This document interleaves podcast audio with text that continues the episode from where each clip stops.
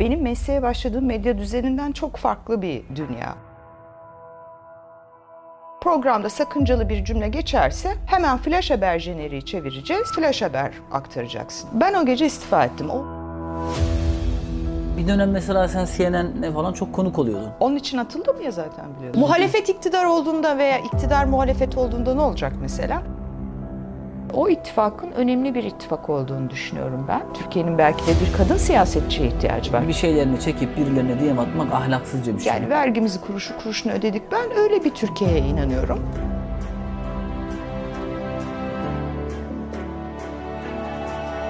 Şimdi tabii Türkiye'deki önemli gazetecilerden birisin sen aslında ama son dönemde bir gördük ki yani beyaz tişört, kot, merdivenlerde YouTube videosu çeken bir Özlem Gürses var. Televizyonda birçok görev üstlenmiş, e, birçok noktasında bulunmuş bir kişi. YouTube ve televizyonu kıyasladığında hangisini daha rahat görüyor? Ben tabii YouTube'da çok mü- müthiş bir özgürlük alanı varmış Adem. Yani bunu keşfetmek bana çok iyi geldi. Hem mesleki açıdan çok iyi geldi hem de psikolojik açıdan çok iyi geldi. Çünkü senin de bir bölümünü deneyimlediğin öyle tuhaf bir medya düzeninin içindeyiz ki şu anda. Yani hani önüm arkam sağım solum sobe diye özetlesem e, herhalde en doğrusunu söylemiş olurum. Bu benim mesleğe başladığım medya düzeninden çok farklı bir dünya. Oradan meğer nefes alabileceğimiz bir alan varmış YouTube. YouTube'un da insanı kilitleyebilecek, baskı altına alabilecek tarafları var. Yani ilerledikçe onu görüyorum. Kitlen büyüdükçe çok ilginç bir şekilde özgürlük alanın daralıyor. Çünkü kitlen sana baskı yapacak bir güce ulaşıyor. Onu niye söylemedin, bunu da konuş, bunu niye demedin falan gibi. Şey anlamında iyi, geri bildirim anlamında, kamuoyunun senin gazeteciliğinden ne beklediğini anlamak anlamında sağlıklı bir şey bu. Ama bir noktadan sonra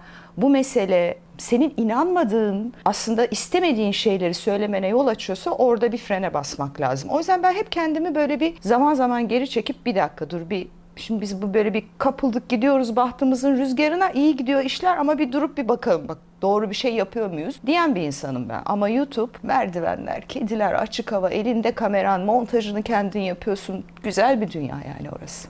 Şey var, bir gece yarısı istifa ettin Habertürk'ten. O 2008 evet. Evet. Nasıl aldın öyle bir kararı? Ya çok enteresan bir dönemde o dönem Adem. Ben Habertürk'e şöyle başladım. Star TV çökmüştü. Daha doğrusu önce ATV çöktü. Hani eski Türkiye eski Türkiye diye ben birçok açıdan çok hasret duyuyorum ama bazı açılardan da hakikaten yani e, elle tutulur tarafı yoktu. O zaman da medya düzeni çok sıkıntılıydı ve birdenbire medya patronları bankaları tırnak içinde hortumlamaya başladılar. Şimdi çökme var ya çökme diye bir laf. O zaman da hortumlama vardı ve o bütün medyanın dengesini bozdu. Biz bir gazeteci patronla gazetecilik yaparak mesleğe başlamıştık ATV Haber Merkezi'nde ve 8-9 yıl gerçekten çok kaliteli bir gazetecilik yaptık. Ayşenur anlatmıştır yani bugünün iyi gazetecileri hep o dönem o muhabir olarak sokakta çalışmış insanlar. Ne zaman ki Dinç Bilgin o işte e, banka işlerine girdi. Kanal çöktü. Biz kendimizi Uzan İmparatorluğu Star TV'de bulduk. Tahmin edeceğimiz üzere oradaki macera da uzun sürmedi ve Genç Parti meselesinden sonra sene 2001 filandı galiba. Ben zaten evlenmiştim, e, bebek bekliyordum. Dedim ki mola vermek için iyi bir tarih ve Star'dan ayrıldım. Oğlum doğdu 2003 senesinde ve Habertürk'e Ufuk Güldemir'in rahmetli bir telefonuyla döndüm. Amatör bir gazetecilik iklimi var. Küçük paralar. Hani yiyecek yemek bulamıyoruz bazı gün. Öyle bir durum. Ee, ama gazetecilik yapılmaya çalışılıyor her şeye rağmen. O beni heyecanlandırdı çünkü ben hep o ruha inanan bir insanım. Orada geri döndüm derken Ufuk'un erken ölümü, kanser Ee, ve bu sefer kendimizi yine markalı medya, büyük medya ve Ciner Holding'in çatısı altında bulduk. Ben hemen istifa ettim aslında. Sonra Ciner grubu dedi ki ya bir dakika yani hiç birbirimizi tanımıyoruz. Biz de yani kendimize göre başarmış bir medya grubuyuz. Bir kalın bakalım falan. Kaldım gerçekten de. Sonra Kanal bir ana haberi bize verdiler. O dönem şimdi Sayın Akşener'in yanında olan Murat İde haberin başındaydı. Murat'la beraber Kanal bir ana haberi yapmaya başladık. Çok da iyi ilerledik. Çok aşağılardan çok yukarılara aldık bülteni. Ama demek ki belli dengeler vardı bizim bilmediğimiz. Kanalı kapattılar. Hani değil haber merkezini.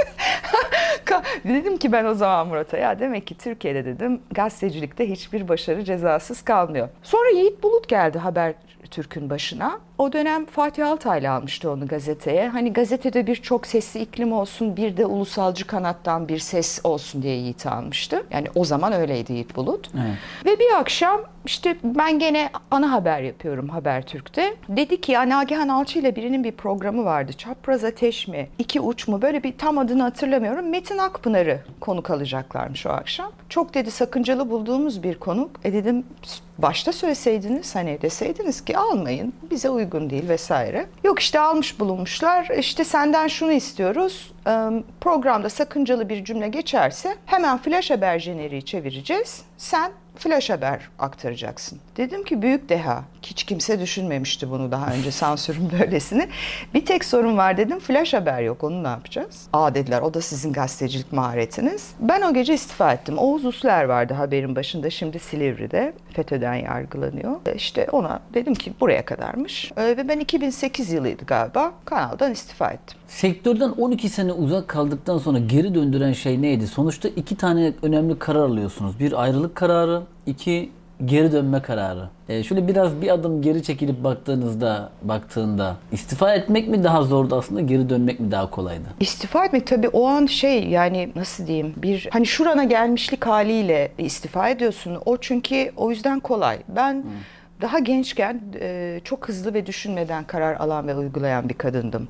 Bir arkadaşım geçenlerde AK Parti'ye de yakın dedi ki siz dedi devrimcisiniz biz tekamülcüyüz. Hoşuma gitti bu laf. Sonra düşündüm dedim ikisi aynı anda mümkün mü acaba? Yani hem devrimci hem tekamülcü. Şu aralar 50 yaşında ben ikisini aynı anda olmaya çalışıyorum. Yani devrimci ruhumu, dünyayı değiştirmeye çalışan, o naif halimi kaybetmeden ama daha sakin davranarak doğru kararlar vermeye çalışıyorum. O dönemde tabii istifa böyle şöyle verilmiş. Ya ama aa falan hemen her şeyi topluyorsun çıkıyorsun. Ceketimi alır giderim. Aynen öyle. Sonra tabii çok üzüldüm. Yani dedim ki ya peki de hani ya ben bir düşünseydik aslında. ya ben bir kalaydım da bir mücadele mi etseydim içeride acaba? Bir sabır mı gösterseydim? Sonra hay- hayat beni beni daha haklı çıkardı sanki. Yani o dönemde uzak kalmak belki daha doğru bir karardı.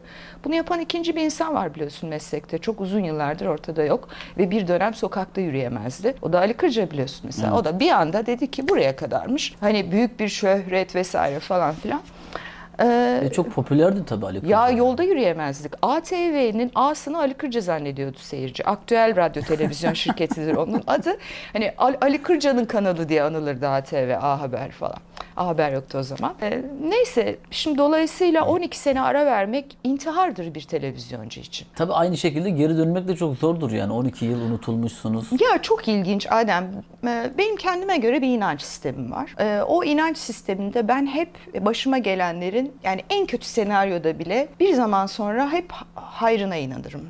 Hep böyle korunup kollandığıma, aslında bana bir yollar açıldığına, yeter ki onu bir göreyim, oraya bir teslim olayım, onu bir anlamaya çalışayım ve gönlümü, zihnimi farklı seçeneklere bir açmaya çalışayım. Hep böyle düşünürüm. Ve öyle oldu biliyor musun? Ben e, o süre içinde tabii işsiz kaldım. Sonra Uğur abi aradım. Dedim ki ya işte sözcü kurulurken beni aramıştı gazete. Ben istememiştim. Demiştim ki ya ben bu sert üsluplar bana göre değil. Ben böyle daha Naif. daha merkezde, daha merkezde durmaya çalışan bir gazetecilik macerasına inanıyorum. Sonra ben aradım onları. Dedim ki arkadaşlar hala beni almak isterseniz ben size haftada bir röportajlar yaparım. Yani sözcüyü ben aradım. Ve 5 senelik maceranın sonunda oradan da işten atılınca dedim ki ya demek ki benim kaderimde bir şekilde televizyona geri dönmek var. Yani belki de bunu Ama tekrar çok, düşünmeliyim. Çok iyi de röportajlar vardı ya Sözcü'de. Yaptım tabii yani çok da zevkle yaptım. Çok harbiden ses getiren röportajlar vardı. ya. Yaptım, çok iyi işler de yaptım. Gazetede çok mutluydu yani öyle huzursuz bir ortamımız da yoktu genel yayın yönetmenimle vesaire. Ama şeyi anladım ben. Şimdi televizyonculuk şöyle bir şey. Anında yapıyorsun ve bitiyor. Bir yanıyla suya yazı yazmak kalıcı bir tarafı yok o açıdan riskli. Ama olayın içinde yaşıyorsun ya e, yazılı basının rekabetinin çok daha vahşi olduğunu gördüm. Çünkü yazının ertesi güne kalabilmesi, senin kariyerinin devam edebilmesi için 3-5 kelleyi kesmen lazım. Ya onu gördüm. Orada rekabet daha tatsız. Televizyonda öyle değil. Çünkü televizyonda günün sonunda haberi verdin, bitti. Ertesi gün yeni bir gün başladı. Ama gazete öyle değil. Kendini kalıcı kılmak adına daha sertmiş insanlar Ya orada. şeye katılır mısın? Ben aslında senin kendini konumlamanı çok beğeniyordum. Yani iletişime açık, açık, herkesle iletişim kurabilen. Sen de öylesin Adem. Ama kendini- Bu önemli bir şey. Kesinlikle Türkiye'de. öyle. Bir dönem mesela sen CNN'e falan çok konuk oluyordun. Onun için atıldım ya zaten biliyorsun. Sözcüden mi onun için atıldın? Evet. Bana deklar edilen o. Tam olarak ne dediler? Yani ne oldu? Yani bana dediler ki işte şu anda bir dava sürecindeyiz. Yanlış anlamalar olabilir. Ee, senin işte e, programlara katılmanı istemiyoruz dediler. Ben de laf dinlemedim. Yani bir dinledim, iki dinledim. Üçüncüsünde dedim ki ya bizim gazeteden birçok köşe yazarı, gazeteci birçok televizyonda konuşuyor. Ben de 50 yaşındayım yani ne diyeceğimi de ta- yani ya- Ama yanlış burada- bir şey de söylemiyorum. Ama burada şöyle bir şey çıkmıyor. Biz şimdi seninle meslektaşız. Şimdi iktidara yakın gazeteler, televizyonlar veya gazeteciler bazı ithamlarda kalıyorlar ya işte. e, Yandaş diye. Yandaş diye. Şimdi bu tarafta da size yapılan bir baskı yok mu aslında? İşte ben tam olarak onu söylüyorum tuhaf bir medya düzeni diye. Buna baskı demeyelim. Buna ya bir yanıyla tabii şöyle baskı olarak algılanabilir. Dayatma da denilir. Ee, evet, dayatma da denilebilir. Ee, tercihler e, de denilebilir. Rica da denilebilir. Hangi kelimeyi kullanmak istersen fıtratına Naif- göre. naifleştirmeyelim. Ee, fıtratına göre. Ama şu, şöyle bir endişe içindelerdi. Daha sonra daha iyi anladım. Ee, bir formül var ekranda. Tırnak içinde bir operasyon bu. Bir böyle işte muhalif gazeteciler, öbür tarafta tırnak içinde iktidara yakın gazeteciler. Bunlar ekranda birbirlerine yiyor gibi gözüküp reklam arasında öpüşüp koklaşıp el ele sıkışıp yola devam ediyorlar. Böyle bir formül olduğunu düşünüyordu gazetenin yönetimi.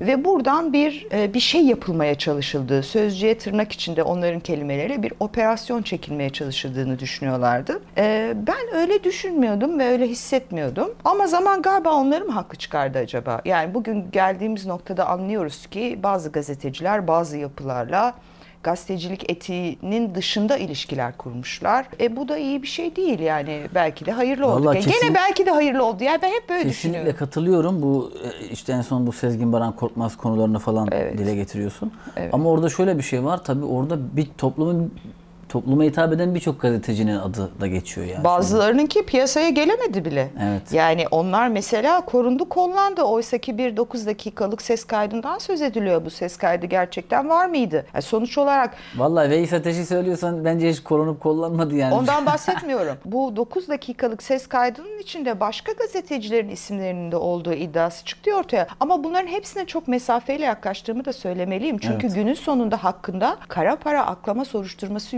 yürütülen, hüküm giymemiş olsa da masumiyet karinesi ayrı ama birçok şaibeli ilişkinin içinde bulunduğunu hissettiğimiz, bildiğimiz bir ismin beyanları var. Onun için bunları da doğru kabul edip yani ben burada bir tek kişiye güvenirim. Bir tek odağa güvenirim bağımsız Türk yargısına. Hem bir vatandaş olarak, hem bir anne olarak, hem bir gazeteci olarak ben onu bekliyorum. Yani birileri çıksın, bir soruşturma mı, birkaç soruşturma mı? Biz de bir anlayalım kim, kimmiş, kim neye hizmet etmiş, kime merhaba diyeceğiz, kime demeyeceğiz, kiminle selam sabahı keseceğiz. Bilelim yani, bilelim. Vallahi bu süreçleri ilerleyen dönemde göreceğiz diye düşünüyorum. İnşallah yani sonuç abi. olarak ben burada yani ilgili çalışmaların yapıldığını düşünüyorum. İnşallah. Çünkü şöyle bir şey var. Türkiye'de bazen hani bir şey yapılıyor, ediliyor falan veya niye yapılmıyor, niye edilmiyor falan derken aslında görüyoruz ki onlar hep çalışmaları bir şekilde yapılıyor ve yürütülüyor. Ben ilerleyen süreçlerde bu konularla ilgili çok ciddi Bazı mesafelerin adımlar atılacağını kat edileceğini düşünüyorum yani. İnsanların eğer aklanmak gibi bir hakkı varsa mesela burada ismi geçen gazeteciler, siyasetçiler, şunlar bunlar diyorlarsa ki kardeşim bizim böyle bir şeylerle işimiz olmaz. Mesela soruşturmalara izin vermeyerek, engelleyerek, yargıyı baskı altına alarak ya da siyasileştirerek insanların o aklanma hakkını da gasp etmiş oluyorsun aslında. Eyüp Aşık gitti Yüce Divan'da yargılandı. Kamuoyu vicdanında bir karşılığı vardır bu işin. İnsanların vicdanına bak ona karışamazsın. Evet. Yani ama en azından bir bağımsız yargı sürecinden geçti. Dedi ki böyle bir şey olmamıştır. Sonra devam etti hayatına. Yani Hiç şeyden endişe ediyor musun? Ya işte videolar çıkıyor, isimler çıkıyor. Benim de adım böyle bir şeylere karışmıştır şu falan. kadar. O, o kadar söyleyeyim yani. O zaman para... Hatta şöyle söyleyeyim. Otelde tatil yapmadın o zaman. Hayır ve de şöyle söyleyeyim. Adamın varlığından haberdar değildim. Yapma ya. Evet yani SBK Holding diye bir şirket olduğunu bilmiyordum ya o kadar. Hani naif diyorsun ya bu konularda da gerçekten salak bir tarafım da vardır. Yok öyledir. İlgimi çeken alanlar olmadığı için belki de. Benim benim radarıma giren alanlar dünyada başka alanlar. YouTube nasıl gidiyor? Vallahi de bilmiyorum yani e, ilk günlerde çok korkuyordum biliyorsun. Rezil olacağım, başaramayacağım, şöyle olacak, böyle olacak. Oranın dinamikleri çok farklı. Kimse beni izlemeyecek. Öyle bir çakılacağım ki bir daha medyaya asla dönemeyeceğim falan gibi endişelerim vardı. Hiç değilse o olmadı. E, bir etki alanı yarattım galiba. Bir rüzgarım iyi kötü var. Yani zaten şöyle YouTube- beklediğim boyutta değilim yani daha doğrusu şöyle hayalini kurduğum boyutta değilim. O yüzden diyemem ki hani başardım diyemem Evet. kendi kafamda ama başarmadım da diyemem. Yani çalışmaya devam bakacağız. Ya zaten YouTube'da sü- sürekli sürdürülebilir iletişim kuran çok az gazeteci var aslında Evet, evet, bakıldığında. doğru. Hani o kadar da herkes YouTube'da falan gibi bir durum değil. Yok ama onlar oraya odaklanıyorlar tabii. Cüneyt mesela yıllardır bu işin içinde ve dijitali çok Ama yakın şöyle bir şey takip var. Şu an ediyor. işte Cüneyt Özdemir var, Nevşin Mengü var, sen varsın. Hani Ben var mıyım acaba? Varım ya herhalde. içerik üretiyorsun Evet yani, evet yani. üretiyorum. Evet evet iyi bir şey tabii. Fatih var Portakal. Fatih Ee, Portakal var. Bir de ürettiğin içerik diğer mecralarda da yankı buluyor. Bu önemli bir şey yani. bir haber çıkartmaya çalışıyorum. Evet. evet evet onu yapmaya çalışıyorum. Türkiye'de gazetecilik çok zor bir dönemden geçiyor. Her şekilde yani iktidara yakın gazeteciler açısından da böyle, muhalefete yakın gazeteciler açısından da böyle. Bir kere zaten bu cümlenin kendisi çok tuhaf. Yani benim itirazım bu cümlenin kendisine Ama- zaten. Yani problem orada. Benim YouTube kapağımda ne muhalif ne yandaş gazeteci nokta yazıyor. Çünkü gazeteci gazeteci. Ne demek iktidara yakın gazeteci, Ama muhalefete işte yakın gazeteci? Türkiye'de o- Muhalefet iktidar olduğunda veya iktidar muhalefet olduğunda ne olacak mesela? O zaman iktidara yakın gazeteciler muhalefet gazetecisi, muhalefete yakın gazeteciler de iktidar gazetecisi mi olacak? Düne kadar Türkiye'deki birçok şeyi eleştiren bir grup gazeteci örneğin e, bugünün muhalefeti iktidar olduğunda benzer işler yaptığında aa bravo ne kadar da güzel mi diyecek mesela. Yani böyle bir şey olabilir mi? Ama oluyor işte yani. Ama oluyor. işte benim itirazım zaten ona. Yani Neyse şimdi- sorunu kesmiş oldum.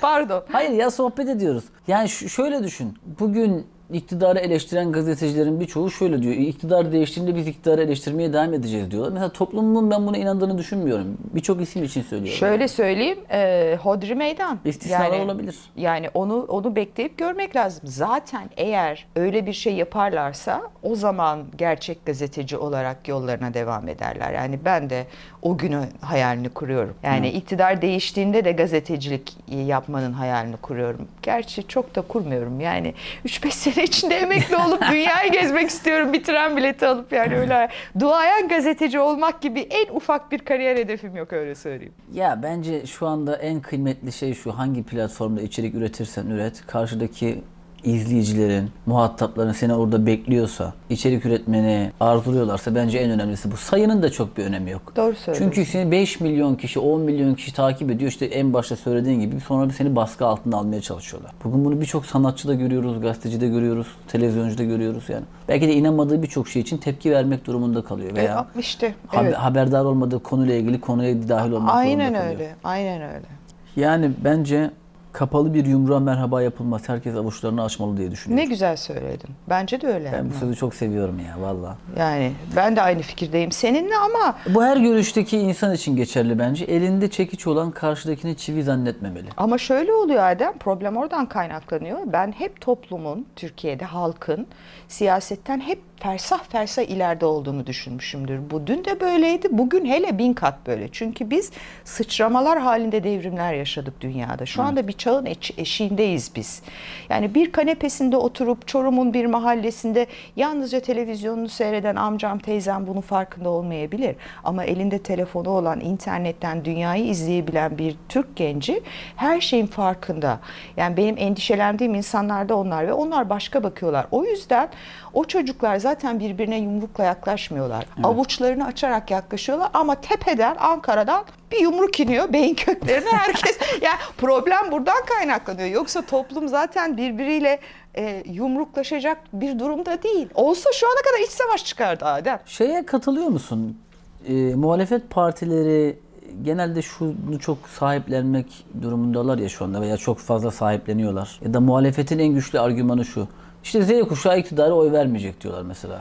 Buna katılıyor musun? Deneyimli bir gazeteci olarak Şimdi soruyorum. şöyle, bir kere orada iki e, iki motivasyon var, iki motif var. Bir, kendini düşün. 16-17 yaşındasın. Neredeydin o tarihte ben bilmiyorum. Ama ben işte lise son sınıftaydım, üniversiteye hazırlanıyordum. Sonra zaten ODTÜ'ye girdim. ODTÜ'de yeni bir dünya mümkün, öyleydi, böyleydi, eşitlik, demokrasi falan filan o kafalar. Zaten karşısın, karşı her şeye karşı. Çünkü o yaş o yaş. O yaş bir idealizm yaşı. O yaş bir e, işte o hani devrimcilik dediğimiz ister devrimi burada ara ister burada ara duygu olarak söylüyorum. Bir dünyayı değiştirebiliriz. Daha iyisini kurabiliriz yaşı. Onun için gidip o çocukların zaten iktidar denilen şeye o her kimseye oy vermesi e, çok e, beklenir bir şey değil. Dünyada da bu davranış var.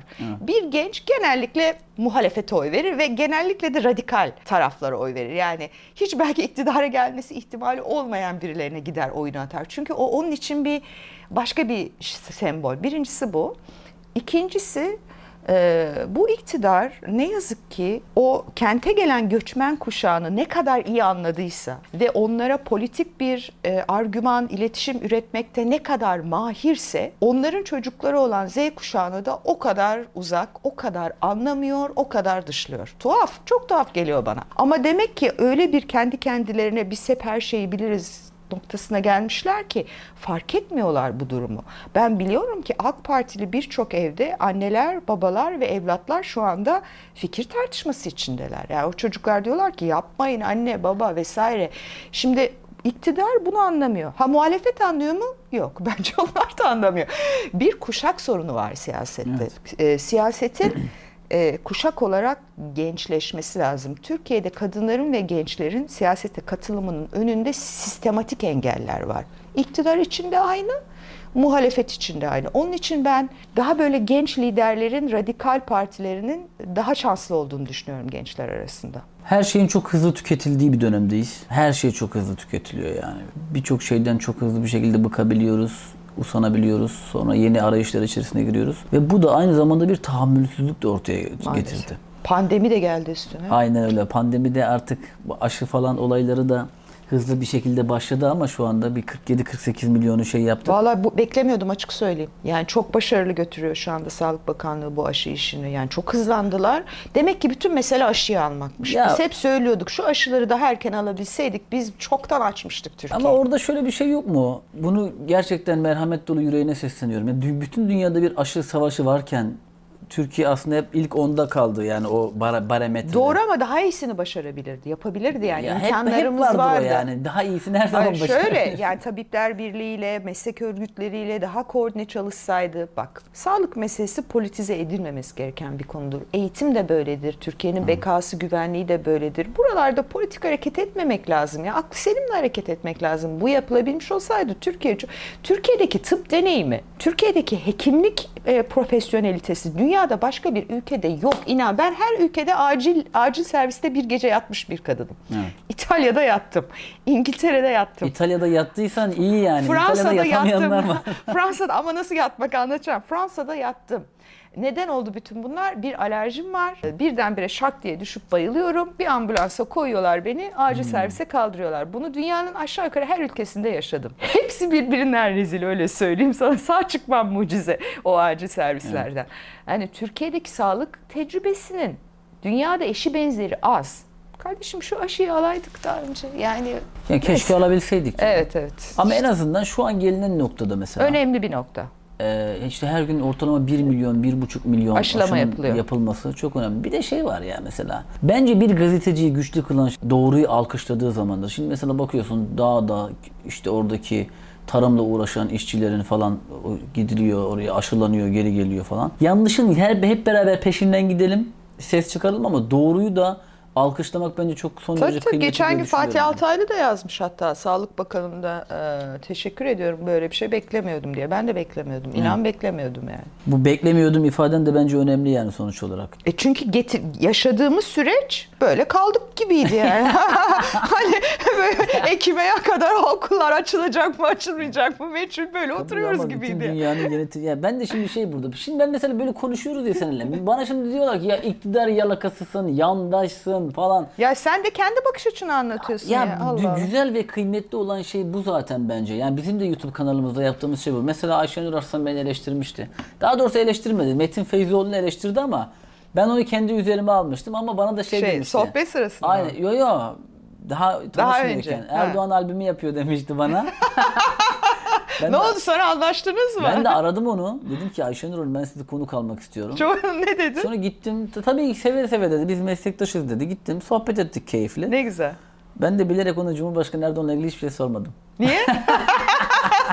Niye ya? Çünkü sorsaydım gol atmak isteyebilirdi yani orada. Bak şimdi.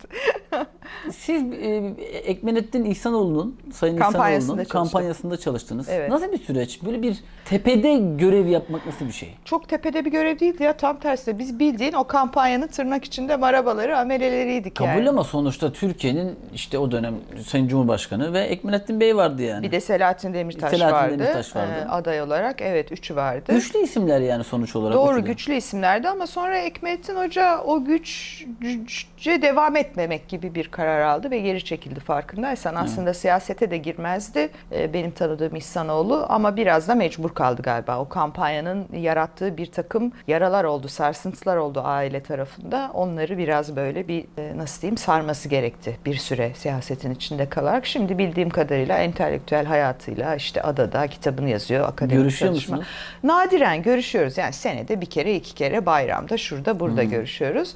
Ama çok yakın bir 40 gün geçirdik kampanya döneminde. O iş şöyle. Benim Habertürk'ten istifa ettiğim e, dönemlere denk gelir. Evdeydim ve e, adayın kim olacağını bilmeden e, CHP Genel Merkezi'ne bir telefon açmıştım. Demiştim ki yani olur da bir gönüllü bir şey ihtiyacınız olursa ben evdeyim zaten. Hani bir basın bülteni yazmak şu bu. Adayın kim olduğunu bilmeden. Evet. Sonra aday açıklandı. Bu doğru bir şey mi peki? Mesela bunun aynısını ben şimdi hep diyorum ya mesela hani iktidarım e- eleştirmek için Yok yok söylemiyorum. estağfurullah. Mesela ben Cumhurbaşkanı Erdoğan'ı seviyorum. Ee, Kampanyasında gönüllü çalışıyorum. kampanyasında gönüllü çalışsam bana şimdi hemen derler ki işte ya Yalakasın iktidar. yalakasın falan çok derler. doğru ve haklı bir eleştiri. Mesela toplum burada bence biraz haksızlık yapıyor. Muhalif gazetecileri daha ko- kollayıcı bir durumda, iktidara yakın olan isimleri ise daha böyle acımasızca daha çok sert Şimdi eleştiriyor. Şurada, şurada eleştirine katılırım. Bir gazeteci, bir siyasetçinin kampanyasında gönüllü çalışır mı? He- Hemen çok hızlı ve net cevap vereyim. Çalışmaz. Ee, ben o dönem gazetecilikten uzaktım ve şöyle bir arayış içerisindeydim. Belki de gazeteciliği bırakmam ve iletişim danışmanlığı, siyasi strateji, belki böyle Farklı bir yol. farklı bir yol bulabilir miyim kendime diye bir arayış içerisindeydim. Bunu açıkça söylemeliyim.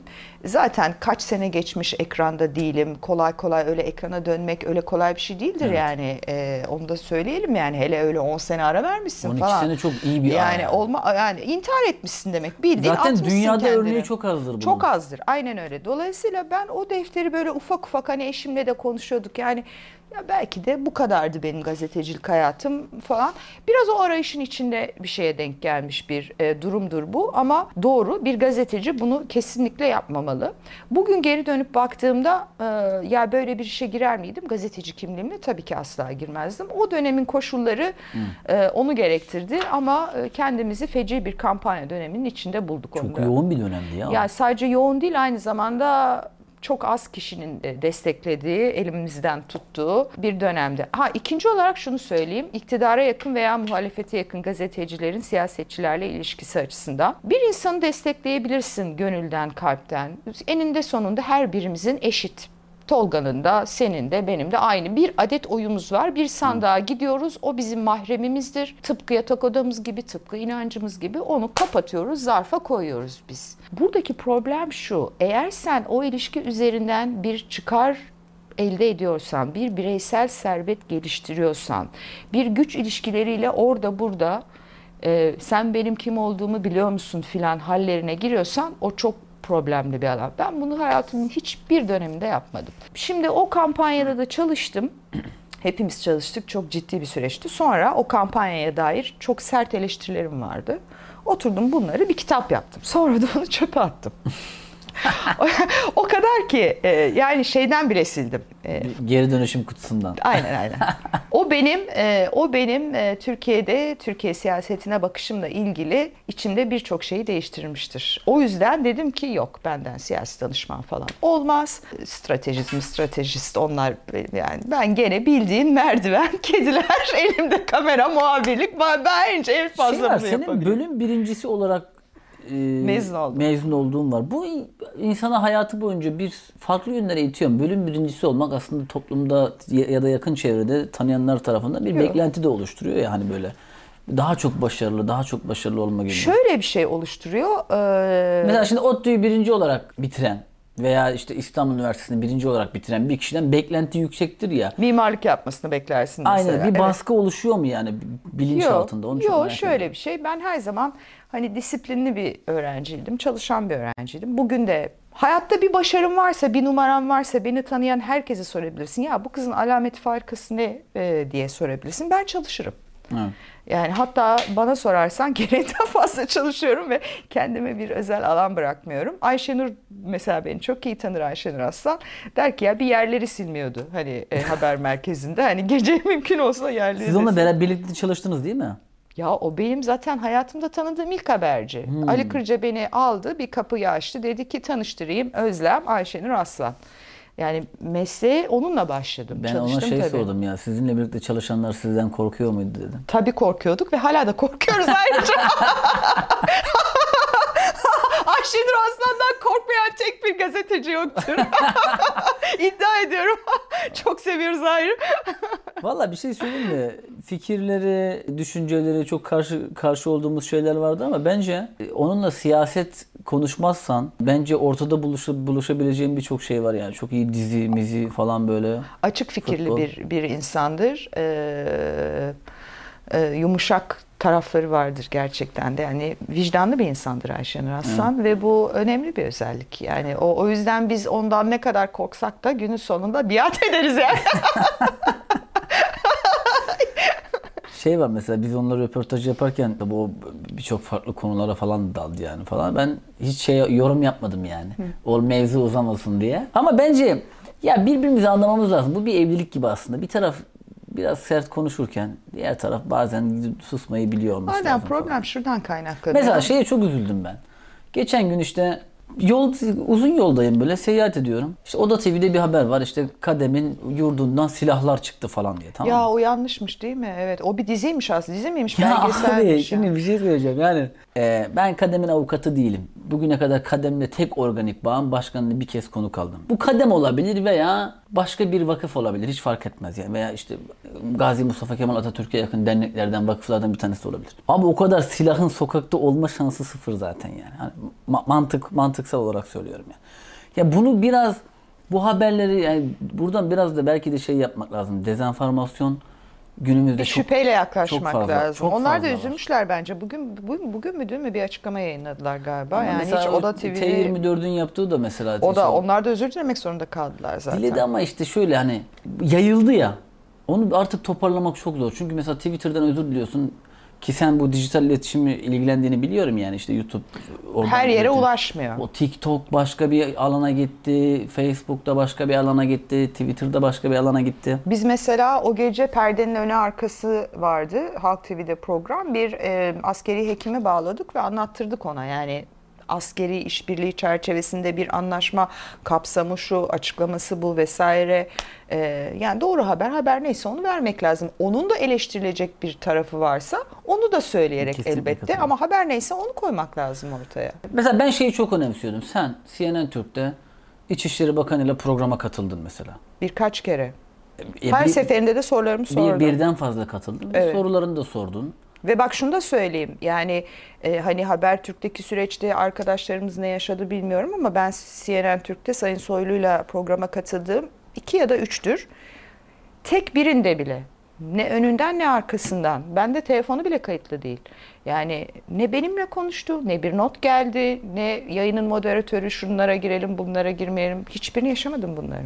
Bunu söyleyeyim yani. Ben yaşamadım. Ha başka biri yaşamıştır, anlatır bilmem ama ben yaşamadım yani. Ya Habertürk'tekiler de yaşamamıştır. Belki sosyal medyada 3 tane adam Bilmiyorum ben. tweet Ha, ben, ben. Ben yani gerçekten bilmiyorum ama Abi ben bir şey ama ben ya? yaşamadığımı söylemiyorum. Ama Habertürk'te Soylu e, CNN'de bizim karşımızda oturan Soylu'dan farklıydı onu söylemeliyim. Süleyman Bey gergindi Habertürk yayınının başında ve farkındaysan uzun konuştu ilk blokta. Yani hiç kesintisiz bir 40 dakika konuştu. CNN Türk'te falan öyle olmamıştı mesela. Biz sorularımızı da açtık, araya girdik.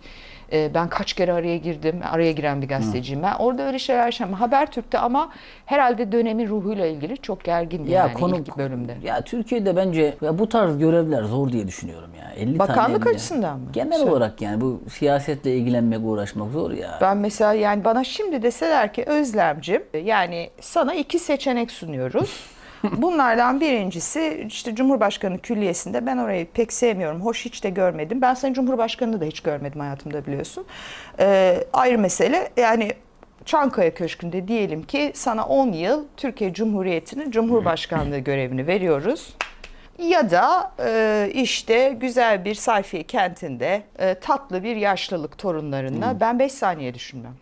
Neyi seçeceğimi herhalde yani de tahmin ediyorsun. 5 saniye düşünmem yani o görevler doğru söylüyorsun. Yani. Zor görevler ya. Ben bir kez Güneydoğu'ya gittim. E, Allah yardım etsin ya. Biz burada evimizde oturuyoruz falan. İşte bunları anlatınca da işte iş- yanlışlar var mıdır? Vardır. Sayısız var canım. Bunların- Türkiye tarihi bunlarla dolu. O yüzden bugün hala aynı şeyleri konuşmaya devam Evet, ediyoruz. aynen öyle. Yani insanların yaşı ilerlemiş belki daha büyüğümüz, abimiz, abimiz olan, abimiz, ablamız olan gazetecilerin bugünkü öfkelerinin sebebi de bu. Hayal kırıklığı içerisindeler. Daha iyi bir Türkiye hayal etmişlerdi. Kafalarına göre yani problem şuradan kaynaklanıyor. Herkes Türkiye'nin daha iyi bir Türkiye olmasını istiyor. Nasıl da anlaşamıyor insanlar. Biri diyor ki şöyle bir Türkiye, şöyle yapalım. Öbürü diyor ki böyle. Herkese sorsam herkes vatansever, herkes Türkiye için en iyisini istiyor. Herkes Türkiye'nin evlatları için en iyisini istiyor.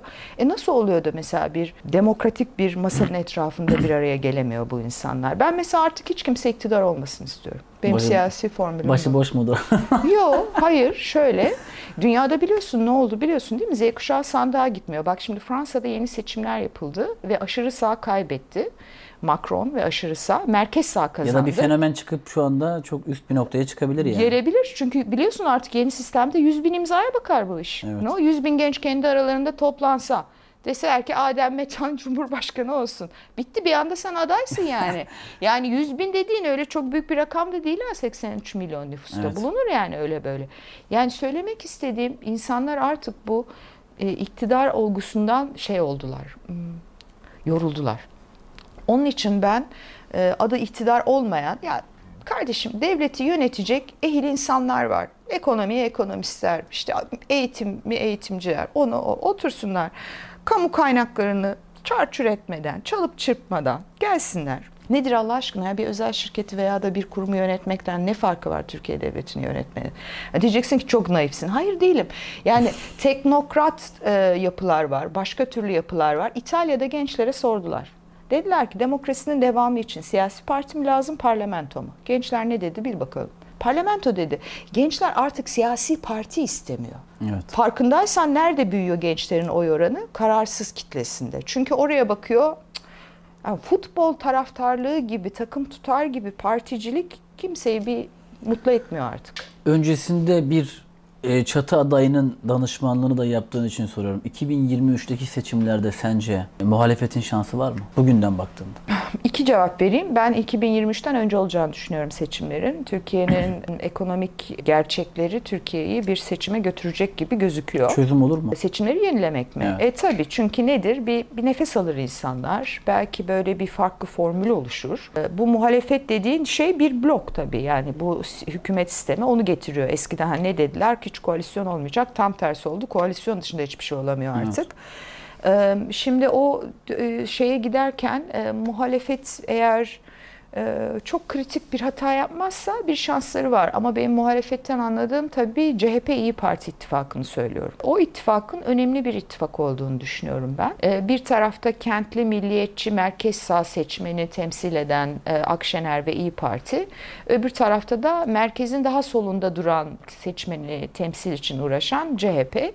Bu ikisinin birlikteliği değerli. Türkiye'nin bir Türkiye'nin bir muhalefete değil, Türkiye'nin bir iktidara da değil, Türkiye'nin sorun çözecek bir alternatife ihtiyacı var. Yoksa muhalefeti sosyal medyadaki genç çocuklar senden benden çok daha iyi yapıyorlar yani. Onların hiç cesarete falan ihtiyacı yok. Çocuklar sağlı solu dalıyorlar. Kadınlar neler paylaşıyorlar. Ben birçok kaynak olarak sıradan vatandaşların paylaşımlarını kullanıyorum haberci olarak da dönüp bakıyorum yani görüntüsüyle belgesiyle öyle şeyler koyuyorlar ki Türkiye'nin şu anda Türkiye'nin ekonomik, eğitimsel, barış anlamında, kardeşlik iklimi anlamında meselelerine çare üretecek, sükunetle, rasyoneliteyle, kırmadan, dökmeden iş yapacak bir alternatife ihtiyacı var.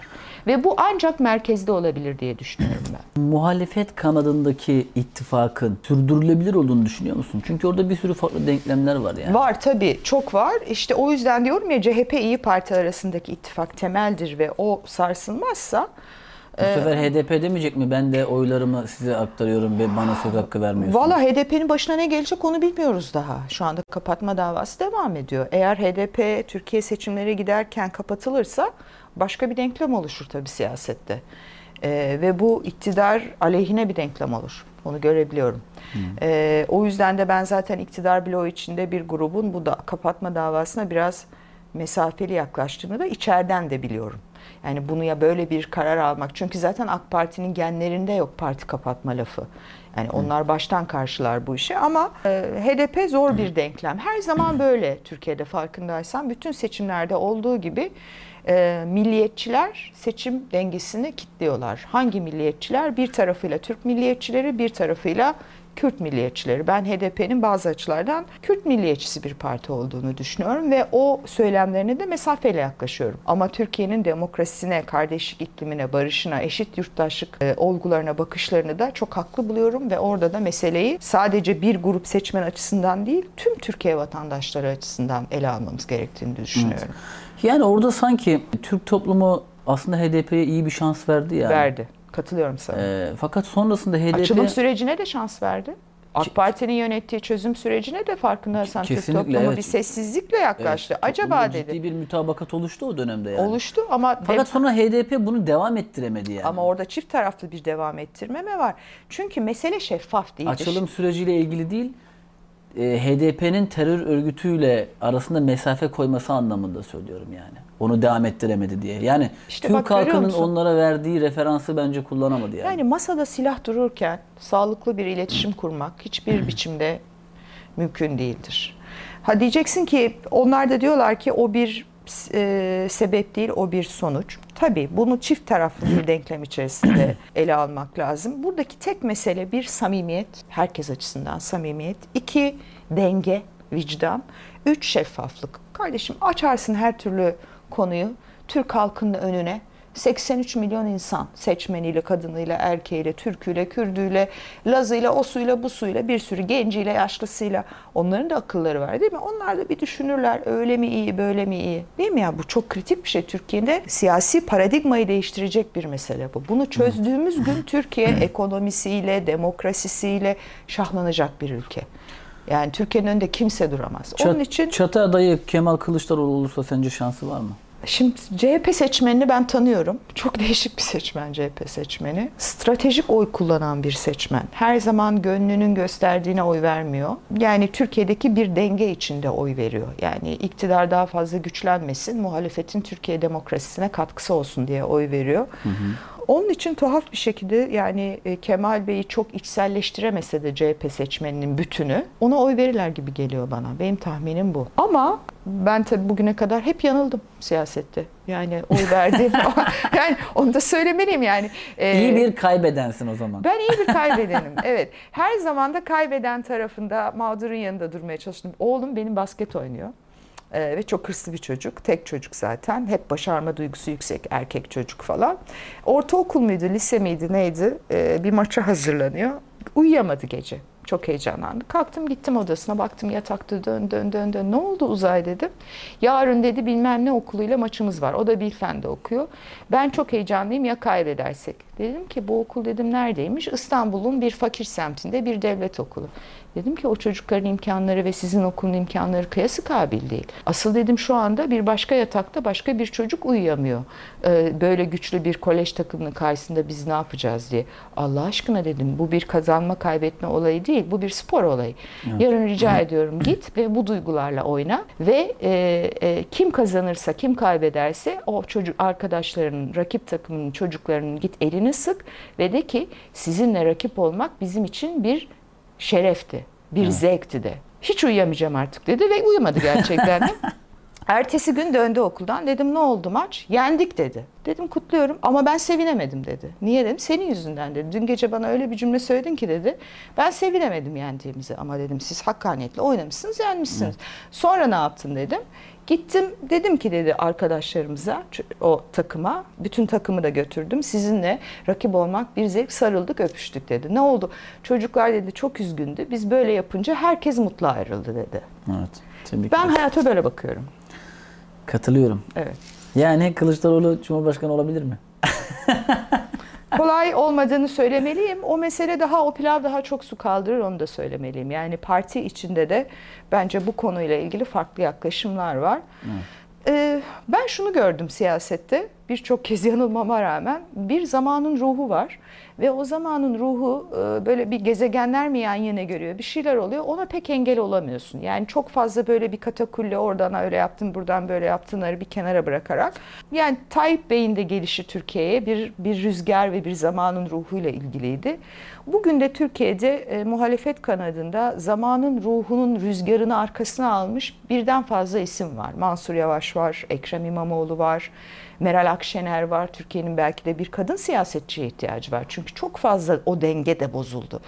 Kemal Bey pek o rüzgarla değil ama e, biraz da partinin içindeki bir grubun desteğiyle bu adayla e, aday oldu. Ben e, günün sonunda zamanın ruhu ne derse, o rüzgar kimin, hangi siyasetçinin yelkenini doldurursa o öne çıkacaktır diye düşünüyorum. Bundan kaçış olamaz yani. Toplum senden biraz da şeyi bekleyebilir mi? Ya Özlem Gürses'i biz izliyoruz, televizyona çıkıyor. Çünkü şu dönemde bence en değerli şey bir insanın başka bir insan için vaktini ayırması değil mi? En kıymetli şey yani ömürden geçen zaman. Hele benim gibi bir insan için acayip öyle bir. Estağfurullah ya.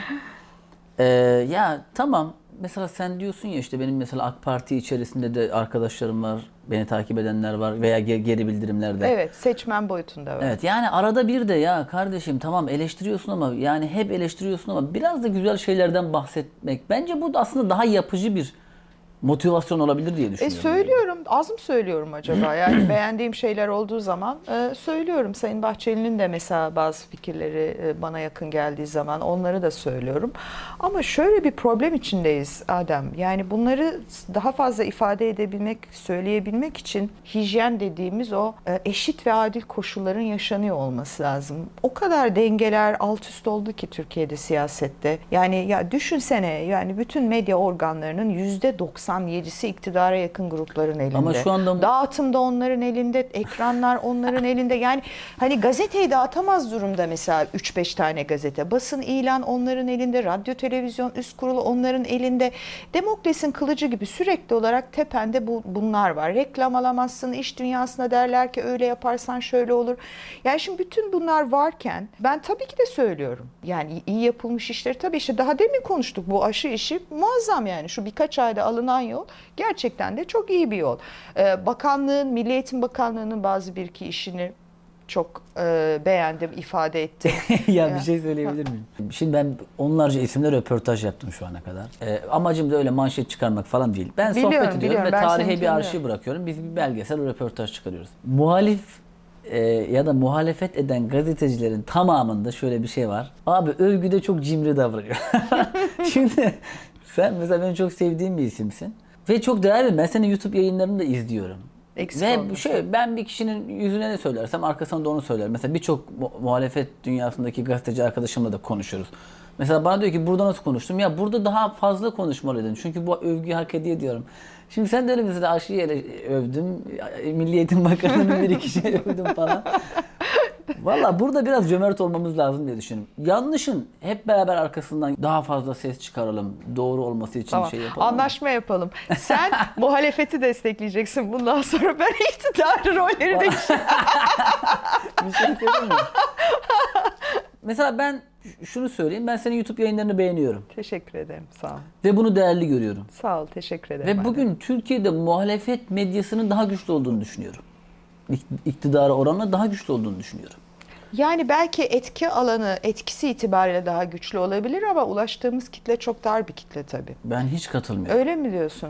Ya bugün en çok izlenen işte geçenlerde bir rating tablosu atmıştınız. Halk TV evet. en çok Bir çıkıyor. izlenenlerden bir tanesi Halk TV. Evet öyle ama Bakıyorsun hemen ama arka- mesela kabloda yok. Bilmem nerede yok. Orada yok. Yani bir TRT'nin yani şöyle her herkesin kumandasında yok. Var olan izleyici kitlesi arasında en çok o izleyen. Anlatabiliyor musun ne Türkiye'de demek artık kablo mablo diye bir şey yok. ya. Herkes internetten internet açıyor olan diyorsun. her yerde insanlar her şeyi izliyorlar artık. Ama Böyle o da yok ki. Yüzde kırkında internet yok. ya, ya olur mu? Çünkü, aa, Çocuklar derse giremedi ya. Ama bir şey söyleyeyim bak şimdi. Ama orada da evinde tablet olmayan, internet olmayan gençlerimiz vardı. Vardı, El birliğiyle vardı. bunlara tabii ki dokunmak durumundaydık. Milli Eğitim Bakanı da oradaki eksikliğini, eksikliğini gördü. Kendileri rapor yazdılar ya. Şu Ama- kadar kişi ulaşamadı Evet, EBA'ya ama diye. yani. çok Milli hızlı Eğitim bir şekilde de kanalize oldular. Bu da kolay bir şey değildi yani o EBA TV'nin kurulması falan filan. Neyse şimdi ben yine bir sürü diye şey diyeceğim. Diyecekler ki gene adam iktidarı Aynen öyle vallahi billahi. benim, niye senin izleyici seviyordu? bir de benim şöyle bir şey var abi iktidar kanadında da yaranamıyoruz. mu- Muhalefete de yaranamıyoruz. En güzel pozisyon. Gazeteci için en güzel pozisyon odur. Ne İsa'ya ne Musa'ya durumu. ya. Uçağa çağırsalar gider misin? Ne hangi? Cumhur- başkanlık Cumhur- uçağına evet, mı? başkanlık uçağı. Sorularımı soracaksam giderim tabii. Niye sorularını soramıyorsun? Ya niye sizde böyle bir şey var abi? Ya çünkü orada öyle bir şey ortam oluyor ki yani zaman zaman benim başıma gelmedi. Soylu'nun yayınında ben sorularımı sordum. Ee, merak edenler CNN Türk'ün eski yayınlarına bakabilirler. Evet, yani ya, sen- hatta lince de uğradım Sen dobra yani. bir insansın. Yani ben Ee, ç- çok net söyleyeyim. Senin meslek hayatın boyunca ki ben seni çok uzun yıllardır takip eden biriyim. Yani hep çok temkinli, çok dikkatli ve doğru bilgiyi vermeye uğraşan bir Buna rağmen bir kazaya kurban biliyorum. biliyorsun. Evet. evet. evet. Ee, buna rağmen iki kazaya kurban gittin. Yok Çin treninde ben haklıydım. Haklı- haklı mıyım? Haklıydım. Evet o O kanıtlandı nasıl oldu sonra. o konu? E, o, zaten öyleydi. Yani BTS Birleşik Taşımacılık Sendikası paylaştı zaten bunu. Bir tören treni var. O gün için hazırlanmış olan ve Çin'e gitmeyen, sadece tören için kullanılan. Sonra ertesi gün gümrük, gümrük işlemleri tamamlanıp Çin'e giden bir tren var. Bunların ikisi iki ayrı tren. Çünkü şirket o e, trenin, Çin'e giden ihracat treninin gümrük işlemlerini yetiştirememiş. Hatta bu nedenle Cumhurbaşkanı çok sinirlendi. E, ve bu olaydan bir ay sonra e, biliyorsun genel müdür görevden aldı. TCDD'de. Aç bak. Orada haklıydım. Ama- Öbüründe büyük haksızdım ama orada da zaten. Öbürü Şu mizah haberi bir cümle olarak Ha. ekranda okuma mesela. evet, evet. evet, evet. Ya o evet. O efsaneydi yani. Aynen yani. Sonra onun yanlış yakış- olduğunu anlayınca ne yaptın? Aynı gün anladım. Yani yayın anında anladım. Yayın bittiği anda anladım. Ee, YouTube versiyonundan o cümleyi hemen arkadaşlara uyardım. Dedim ki ben burada hata yaptım. Ama tabii bizim o, o YouTube versiyonunda olmamasına rağmen 7-24 Halk TV izleyen bir ekip var. Yani Rütük'te de var ayrıca. Yani Rütük zaten izliyor. Troller, trollerin arasında da var. Yok hayır bu gerçek yani bu var yani. Onlar hemen o bölümü bulmuşlar, çıkartmışlar. Bu yayılınca ertesi gün Twitter'da ve bilinç başlayınca ben de 3 sayfalık bir özür kendi hesabımdan da yayınladım. Sonra hem Halk TV'de e, söyledim hem de zaten bütün haber sitelerinde de haber oldu. Ama sonra tabii uğramadığım hakaret, linç e, kampanya kalmadı yani. Eleştiri kabul ama hakaret olmaz. Mesela sen o dönem bana bir iki tane sana gelen DM'den görsel atmıştın. Ben çok üzülmüştüm. Evet. Sonuç olarak Onlardan herkesin- onlarcasına maruz Herkesin anası, bacısı, kardeşi var, namusu var. Böyle bir şeylerini çekip birilerine DM atmak ahlaksızca bir şey. Bu iktidara yakın gazetecilere de çok yapılıyor bu arada. Yani işte köpeksiniz, şöylesiniz, böylesiniz falan. Bunlar onu asla değil. İşte benim de söylemeye çalıştığım bu. Bu öfke dili, bu kin dili siyasetçiler tarafından bitirilebilir ancak.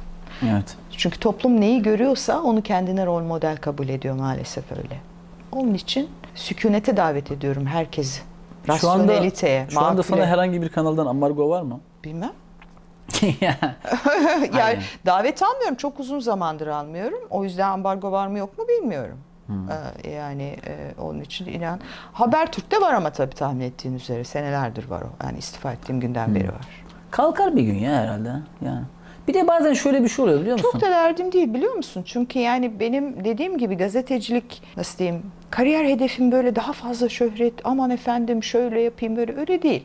Demin söyledin ya sen yani o cümle bana yeter. Hani e, ve gerçekten böyle bir tırnak içinde duayen gazeteci 80 yaşındayım hala ekrandayım öyle bir hedefim de yok benim öyle bir tam tersi. Türkiye normalleşsin herkes bir sakinleşsin bir de demokratik eşit bir siyasi ortama geri dönelim, bağımsız hukuka geri dönelim. Bu toplum sorunlarını zamanla çözer. Bu toplum e, siyasetçileriyle de sorunlarını zamanla çözer. Ha biraz uzun zaman alacak. Çok yaralarımız var ama çözer. Ben Türkiye'ye çok inanan bir insanım.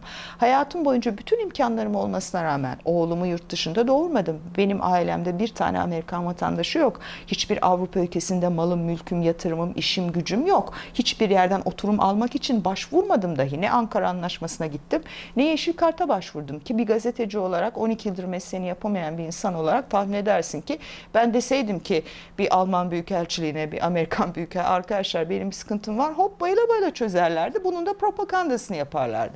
Yani ben bunların, bunların hepsine çok mesafeli yaklaştım. Yurtsever bir ailede büyüdüm. Annem de babam da senelerce Türk Devleti'ne hizmet ettiler. Biri akademisyen olarak, biri Enerji Bakanlığı'ndan emekli. Yani vergimizi kuruşu kuruşuna ödedik. Ben öyle bir Türkiye'ye inanıyorum. Oğlum da mesela yurt dışına gidebilir, gitmek istemiyor. Burada tıp okumak istiyor. Önümüzdeki sene üniversite sınavlarına girecek. Onun için bunları çözeriz. Yeter ki şu öfke iklimi, şu kin iklimi bir bitsin. Her taraf için bitsin yani. Sadece iktidar açısından değil, her taraf açısından. Hadi öyle değil. Ama öyle sadece Amin. Ya- Ama şimdi hocam yani sadece ben bazen mesela muhalefet kanallarını izliyorum. Mesela gazetecilikte şöyle bir şey vardı. Bir, bir sorarsın. Teyidini alırsın. Hiç sormadan falan öyle haberler yapıyorlar. Sonra o habere işte yasak gelince diyorlar ki ya işte haberi yasaklattırdın. Ama yalan ya. Mesela benim bildiğim 5 tane haber var biliyor musun böyle? Birebir tanıdığım bildiğim yani. Hatta ben bir gün beni aradılar dediler ki ya biz belge göndereceğiz. İletişim bulamıyoruz yani. Kanala aradık cevap vermiyorlar. Şimdi böyle durumlar da var. O yüzden senin YouTube'da çok güçlü olman bence çok önemli. Çünkü ne kadar orada güçlü olursan doğruları o kadar daha fazla İfade insana anlatabilirsin diye düşünüyorum yani. İnşallah. Film ne izlersin film?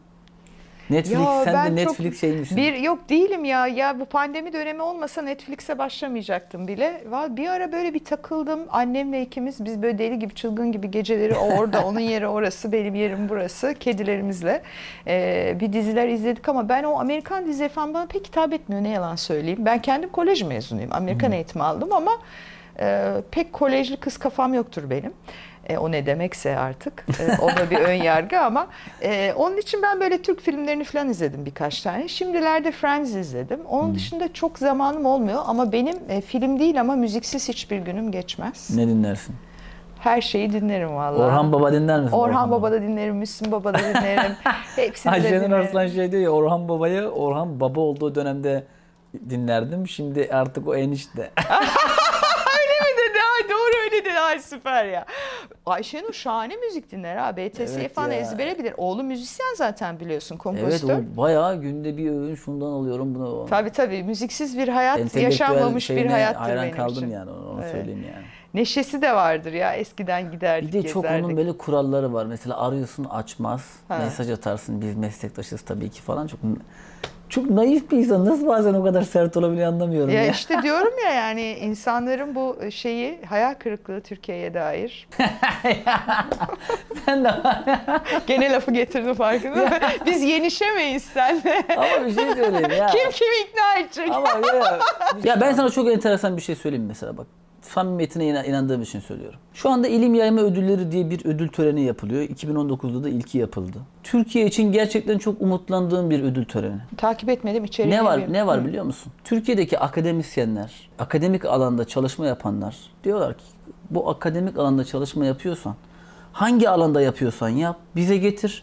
Bunu bir kuruldan geçirelim ve bunu ortaya çıkaralım. Mesela 2019'da ödül alanlardan bir tanesi Cumhurbaşkanı Erdoğan'ın karşısında Bedrettin Dalan'ı övdü. Bak ödül, ödül, ödül töreni de liyakatte uygun şekilde yapıldığını göstermek açısından çok kıymetli bir şey. Burada da bu işte birinci, ikinci, üçüncü var. Kim abi burada işte başında Bilal Erdoğan olduğu için hemen böyle bir ön yargıyla yaklaşma durumu söz konusu tamam mı? Ya kardeşim bu ülkede fut, çocuğu, insanlar çocuklarını futbolcu olsunlar, YouTuber olsunlar diye teşvik ediyor şu anda çok para kazansınlar diye. Maalesef. Ülkedeki akademisyene ödül veriliyor, para veriliyor. Adam diyor ki ya gördün mü Bilal Erdoğan para dağıtıyor. Ya bundan ne zaman kurtulacağız ya?